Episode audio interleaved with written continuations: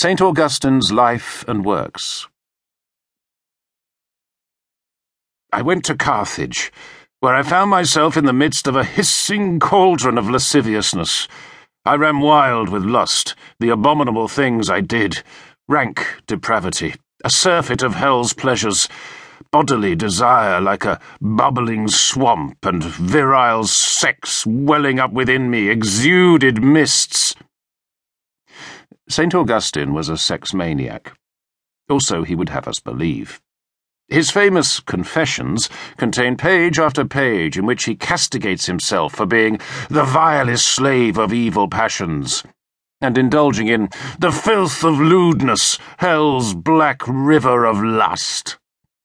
But the expectant reader turns the pages with increasing disappointment as he searches for actual examples of this crazed wantonness. So we don't know exactly what Augustine was up to in the fleshpots of Carthage. My guess is that it wasn't much more than the usual student escapades. But there's no denying that Augustine had a problem with sex.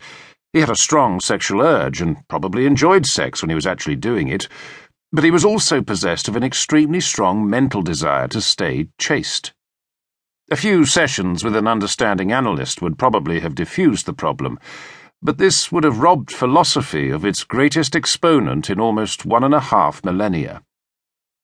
When Augustine arrived on the scene, six hundred years had passed since the death of Aristotle. After Augustine died, it was nearly eight hundred years before the appearance of Thomas Aquinas. Augustine was born in 354 AD in the small town of Thagaste in the Roman province of Numidia, now Souk Ahras in the northeastern hinterland of Algeria. His parents appear to have been a rather boozy middle class couple, but his hard drinking father, Patricius, developed alcoholic symptoms of emotional disintegration in the form of obsessive womanizing and violent outbursts. Whereupon, Augustine's mother, Monica, turned to religion forswore the demon drink, and transformed her frustrations and disappointments into ambitions for her son. We know a fair amount about Augustine's youth from the descriptions in his Confessions.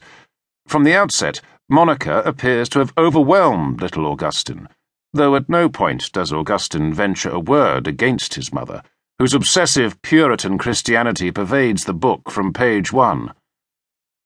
Who can recall to me the sins I committed as a baby? Augustine asks, castigating himself for crying for his mother's milk. I was indeed a great sinner, he comments, without irony, on his early dislike of lessons at school. Then, as a teenager, he really goes off the rails. Together with pals from school, he steals the fruit from a pear tree as a result of this vile iniquity, Augustine indulges in an orgy of self laceration, which continues to the end of the chapter. Foul soul, falling from the firmament to expulsion, into the depths of the abyss, and so on.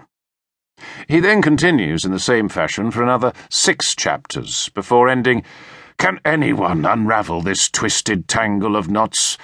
I shudder to look at it or think of such abomination. What on earth is this all about?